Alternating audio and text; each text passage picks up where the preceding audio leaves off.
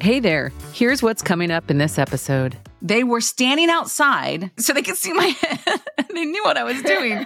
And they're like, Are you ready? Are you ready? I'm like, Give me a second. So I, I'm zipping it up and I'm trying to be very gentle with my backpack. It's the only backpack I've got. I'm going to be here for two weeks. So I'm in this little hut with a backpack full of urine, trying to not rush them and make them think I'm suspicious. Like, what's in her backpack? I'm like, Are they going to search me?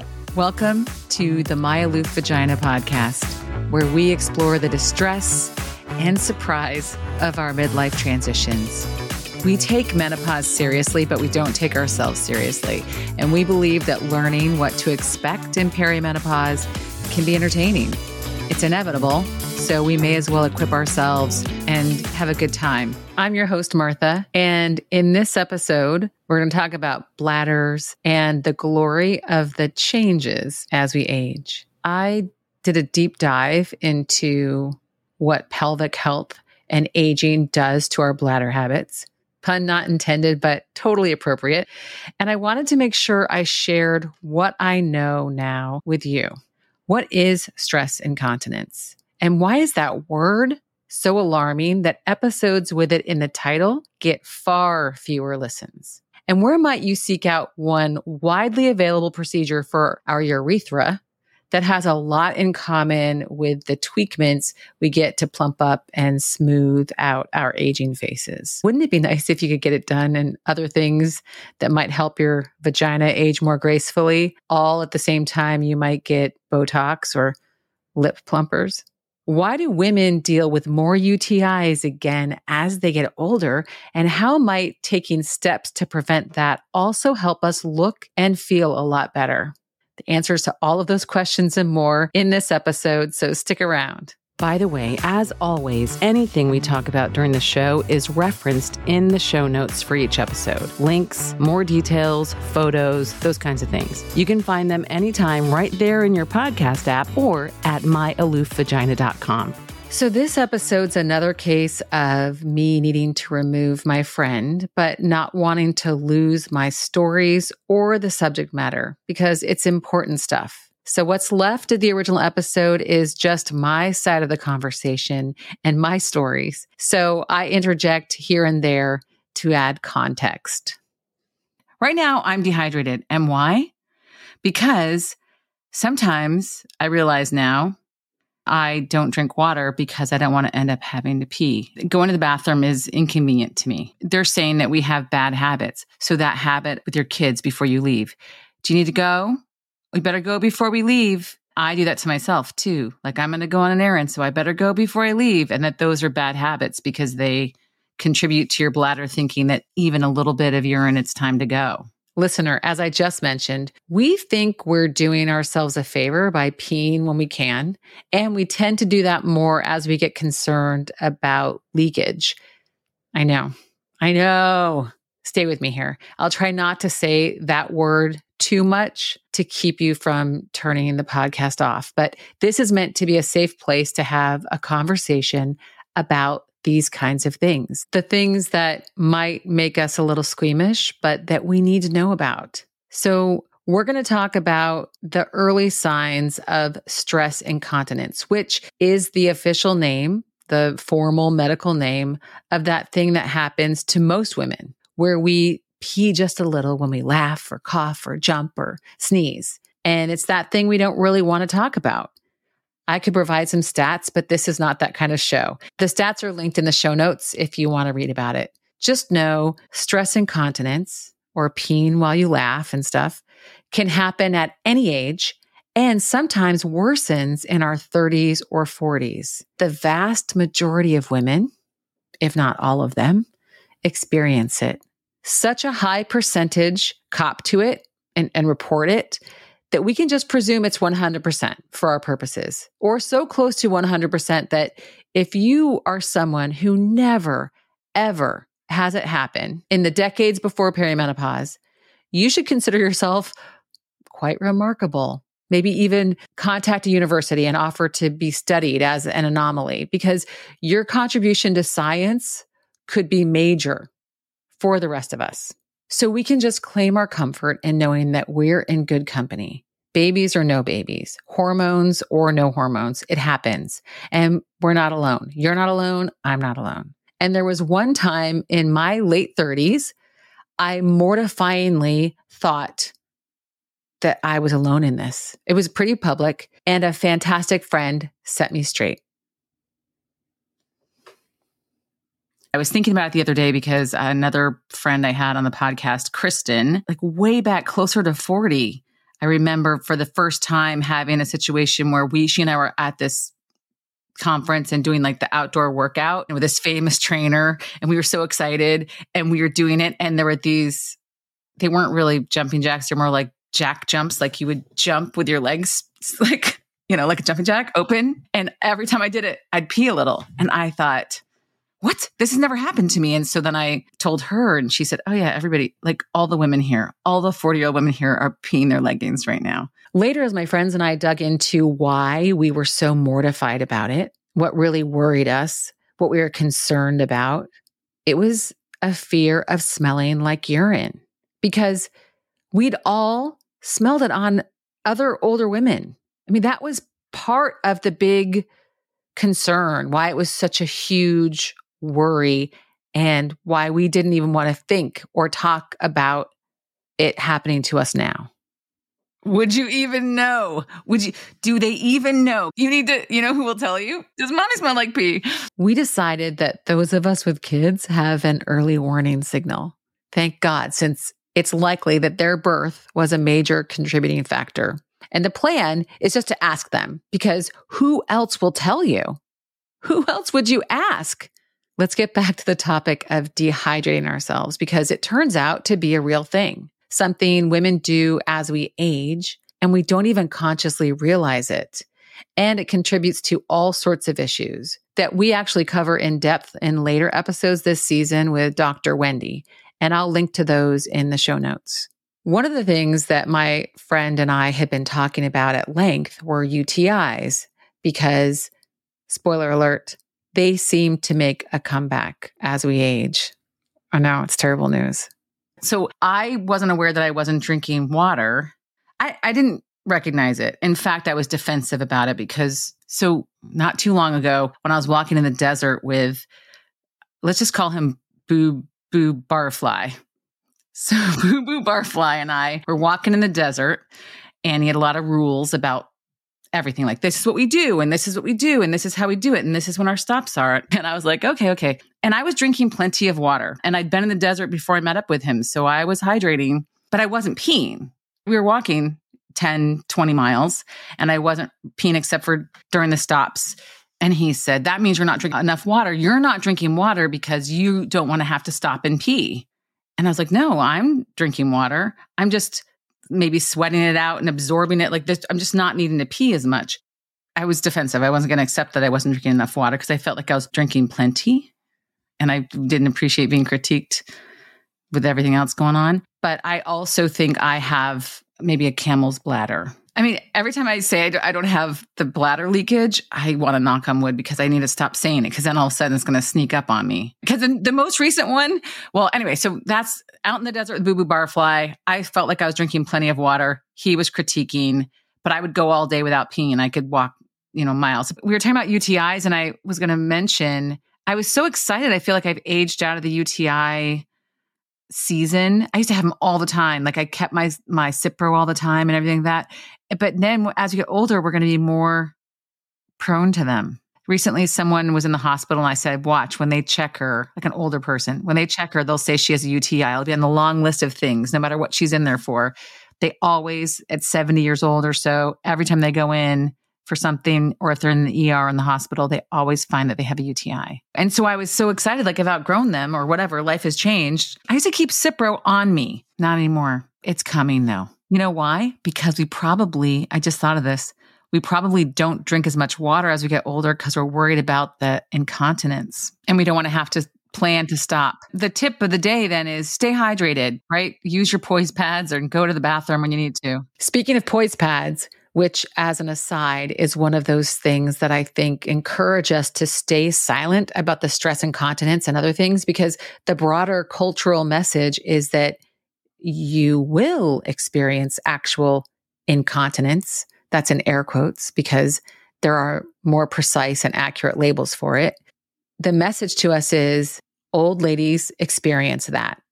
But don't you worry, Kimberly Clark and others have you covered. There are diapers for that, which could be a comforting message, I guess, uh, but it does make us worry about odor again. They're ready to sell us solutions for that too. The reality is that there are many stops in the pelvic health journey between stress incontinence and relying on Depends or other adult diapers. At one point during a very fun girls' trip, a few of us got the giggles. That's the easiest way to describe it. We were laughing so hard and we couldn't stop laughing in a drugstore right next to the many paper products marketed for just this issue. It was me, my friend who's been removed from this episode, and our friend KK. When we talk about it, we tend to refer to it like, remember that time we peed our pants in Walgreens? Did we actually pee our pants or did we just think, was it a threat they were going to pee our pants? KK is pretty funny. And, and it was great to laugh in the aisle where we could get the protection if we needed it. You know how there's that movie, This is 40? That was This is 50. Like for a 50th birthday event, for us to be laughing in a drugstore and thinking we might need to tear open an emergency bag of Depends. Our friend KK had actually had a procedure to stop bladder leakage. So at the time, she was our sole source for information on, on how that works. I did some research about Bulkamid, which is the procedure that our friend KK had. And she says it really helped. So most of my information is from their website. This is not an endorsement. I only know secondhand what KK told us. And I am not a doctor, not at all, not even close. But I do think it's interesting to have a variety of solutions and not just be relying on poise pads and depends and things like that. So, per their website, they use a local anesthetic so I guess like a dentist or some other procedures that we get. And they do three to four small injections. At least that's what it says on their website. And they say it takes about 15 minutes. So really, I'm just reporting their propaganda. The results last for seven years and it's designed, they say, for stress and urinary incontinence. Evidently, it's a bulking agent. So that's why it's called Bulkamid. You can't make this stuff up. It bulks up the urethra to kind of provide some extra support so that you don't leak and you don't have accidents and other things. So that's what it is. I'll put some links in the show notes, but Google it yourself if you want to look it up. Bulkamid, Bulkamid injections, filler really for the urethra, filler injected into the vaginal area. So you can imagine where our minds went. Actually, don't imagine you can listen for yourself. They should really do it as a package deal because there's also the O shot. Remember the O shot I was researching? It's the same thing. The O shot, it's PRP, which I, I forget something plasma. Apparently, it is a miracle worker for all sorts of things. So it is a similar thing with the O shot. They when I thought that my lack of orgasms with intercourse was my fault or something wrong with my body instead of being, you know, instead of it being circumstantial based on a variety of factors, partner related factors and situational factors. The O shot is one where they kind of go in and they they put PRP, plasma rich platelets into the front side of your vagina where like your G-spot tissue is with clitoral tissue and then that kind of creates new volume and there's more friction and that erectile tissue that gets you aroused has more sensitivity and then that's an improvement. That's what that O shot is. So what if they could do a whole tune up? Like you went in and they did the shot in your urethra they did the shot in your vagina, your O shot. At the same time, they did some maybe some shots in any kind of thinning hair. And then what was it? Oh, and then they could do your nasy, what is it? Nasal labial folds. Okay, I actually can say it. Nasolabial. Nasolabial folds. I can say it. Nasolabial folds. Another big O. Naso. She thought it sounded a little vulgar. My friend hated that term, but I could see it more than the root words being fully accurate. I could see similarities to the physical structures and had to act it out for her. But think about how this looks. That's the vagina. This is the clitoris, which they say your nose is the closest, right, type of nerves and concentration. So this is basically a vagina.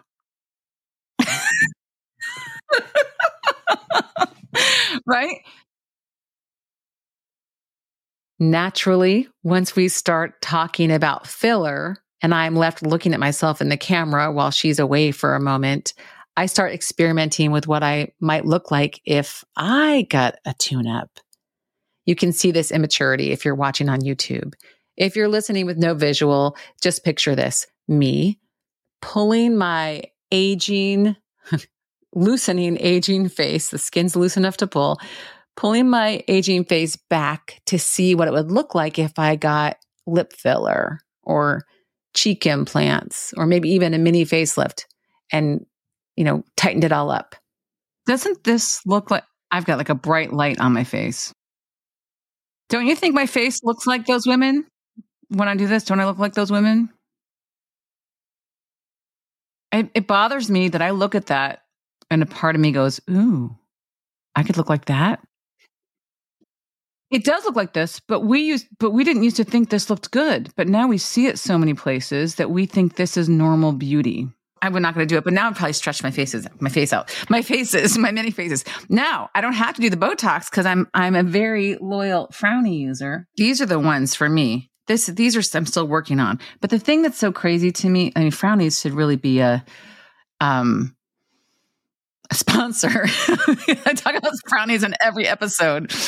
Frownies is actually the affiliate of the week after we'd recorded this episode, I had established a relationship with them. I started using them more than a year ago to soften the 11s between my eyebrows.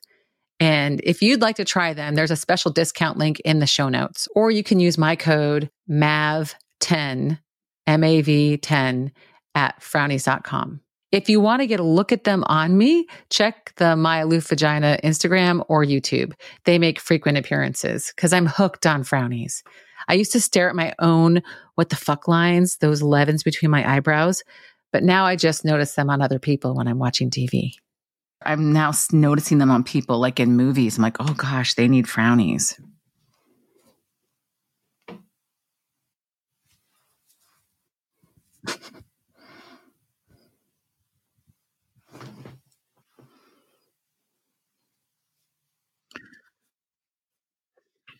I'm practicing the different uplift looks. Oh, I see people in movies and I think, oh, wow, they should really get frownies. I don't think they need Botox because it's some, for some, it's very distracting. Men mostly. Women, I think they're all Botox.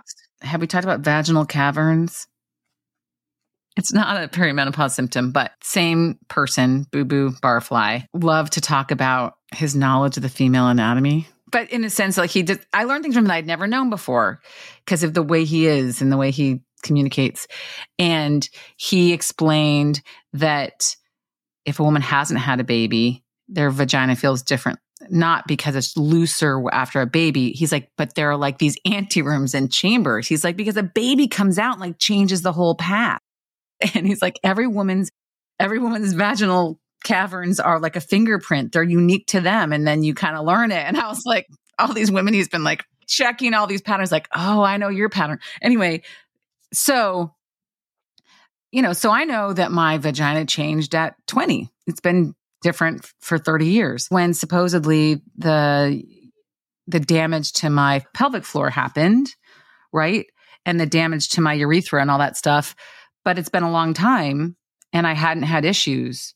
But I think the issues can develop now, even it's not just from old damage. Like there is the stuff from having babies, but there's also it shifts aging and then the hormones affect it and all of that good stuff. And it affects everything defecation, pee pee and poo poo. It affects all of those muscles. We can't do this much longer because you're not wearing headphones and I'm talking about defecation and vaginas.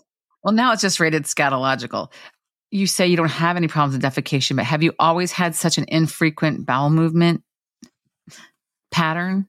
Is this too personal? I thought that you thought that you weren't having a bowel movement every day. Like I have it at least every day and sometimes 3 times a day. I guess I'm aware of it because I'm I'm like clockwork. I get up in the morning and within an hour, I go. And that's my big one of the day. And so if I, for instance, I'm aware now, now that I'm a little bit, now I think this is related to the perimenopause. Now, if I miss the window, let's say I have an early flight or an appointment and I leave and I don't go, right? Because I'm in transit, then I've ruined it for the whole day. I spend the rest of the day chasing it, trying to get it. And if I'm traveling, sometimes I end up having issues on the trip because traveling can cause a disruption for me. I just can't go. Like I get constipated if I don't go before my flight. It would happen here if I had to run out for an appointment and I postponed my morning constitutional and need to go in the morning. I have a note. So, and I have a little story and then we can stop about my gigantic bladder. Um, let's see. Uh, when we land. Will it come up? The story is this. I had a note on my phone because I I was on a plane. I was on a plane in Africa. So from Uganda to Kenya across Lake Victoria. I was up front with the with the pilot. We had like a cooler with a couple cokes in it and some snacks. Like there was that kind of a thing. When we've been going through security in Uganda, we bought big waters after we went through security. And I was working for a water charity. So water was super precious. And then when I went to go board the plane to go to general aviation, they said, you can't take more than three ounces of water. I'm like, I just bought these in the airport. Like they did like a metal detector and checked you again to get on the plane, but I wasn't even getting on the plane. I was going to walk out in the tarmac into the Cessna where they, you know, they misinterpreted the security rules. So this was precious water. So I guzzled one of the, it was like a, it's like a two liter, but it's long. I guzzled a two liter of water shouldn't have done this. I was at that time I was about 40 and not thinking this way. But I guzzled a two liter of water and then I gave the other one to someone else in line that wasn't open. Like, here, you want this? Because I can't take it. And then we got on the plane and it took a while, like all the preparation. So we're sitting. So before we even take off, I'm like, uh oh, I need to pee. So I'm sitting up front trying to distract myself with all the instruments and the fact that we could just plummet toward this at any point. Like this is a plane in ill repair. Like almost like a crank up plane in East Africa. So we're flying, we're flying. And I realized that I need to go so badly that I'm not gonna be able to stand up and leave the plane. Like I can't walk. I've let it go too far. So I'm like sitting there. So I write a note on my on my phone, which I'll find this load the screenshot in the notes or something. Listener, I did find the note later and I posted it to Instagram and included some recovered video and photos from that fateful day in 2011. There's a link to the video of this story with all the visuals and screenshots from my phone in the show notes. But in case you can't see it, I kind of describe what the note said. And my travel companion, who was like a 60 year old dude who I just met four days before, kind of proper, I had to say to him, listen, I can't get out of this plane. I need to pee so badly. I'm going to need to be left alone in the plane. And he didn't really say anything, but he understood. I said, you'll have to, like, you'll have to explain to the pilot. So when we land in Kenya, different country, right? In the middle of the almost kind of a field, but it's, it's asphalt. And there are people checking on you because you got to prove that you have a visa and all this stuff. And so they get out of the plane and I go into my backpack and I had had this, I had this gallon Ziploc that I was using for snacks on the road. So I pull all the snacks out and put them loose in my backpack and I squat in the cockpit of of this little plane and I I'm like peeing like and, and it hurts cuz it's like relief cuz it's so crazy. But I pee so long that it fills the gallon. And I have to stop myself so that I could zip it up and put the gallon of pee into my backpack because I didn't want to carry it across this tarmac. So I'm like, it's like, it's a Kisumu airport in Kenya. They were standing outside, right? So they could see my head. they knew what I was doing. But so I, I zip it up and I put it, and they're like, Are you ready? Are you ready? I'm like, Give me a second. So I, I'm zipping it up, I'm putting it in my backpack, and then I've got the urine in a bag. And I'm trying to be very gentle in my backpack. It's the only backpack I've got. I'm going to be here for two weeks. So I'm, um, walking behind them and I'm like, hey, can I just go to the ladies' room? And they said, no, no, we are in violation. We have to go in, in basically like a hut, like an outbuilding. We have to go over here because they're upset that we're here without the right visas and they have to stamp our passports. We did have the right visas, but this was a, a, shakedown situation. So I'm in this little hut with these, speaking of smelling like pee, I'm in this little hut with a backpack full of urine, a gallon of my own urine. I still need to pee. And we're tr- I'm trying to not rush them and make them think I'm suspicious, like what's in her backpack. And I, I'm like, are they going to search me and find this gallon of pee in my backpack? And so I'm just standing there and they're talking, and there's like a video music channel on, and it's some cover of Toto that I've never been able to find since Toto's Africa. And I was like, that's so interesting. This is like a made up Matrix style scene in my life, right? And I'm just standing there trying not to look too agitated. And then finally they let us go. I don't know how many shillings were passed over. And I go into the bathroom. Now I have to find, I got to dump my, my gallon of pee out. So I proceed to get rid of the pee and then I can't use that Ziploc anymore. And, and I'm like washing to make sure I don't smell like pee. And that is my biggest pee story. I had to Google, like, what is the capacity of a human bladder? Like, I wouldn't have thought a gallon could fit. It, it, it, evidently, at least mine, like, I was 40 and it probably stretched my bladder out a little bit. But this is why I think I have a camel bladder. That and that I walked 20 miles in the desert without stopping to pee. And I think we can end on that story. A gallon of pee in an airplane cockpit is a great story to end. My friend and I have known each other a very long time, and she couldn't understand how she'd never heard that story before. I don't know that I'd ever told anyone that story before. I think this was the first time I had mentioned it out loud. I got a million of them. I don't know. When would I have brought it up? When have we ever talked about urine so extensively? Thank you for listening. Until next time, take care of yourself and take care of your vagina.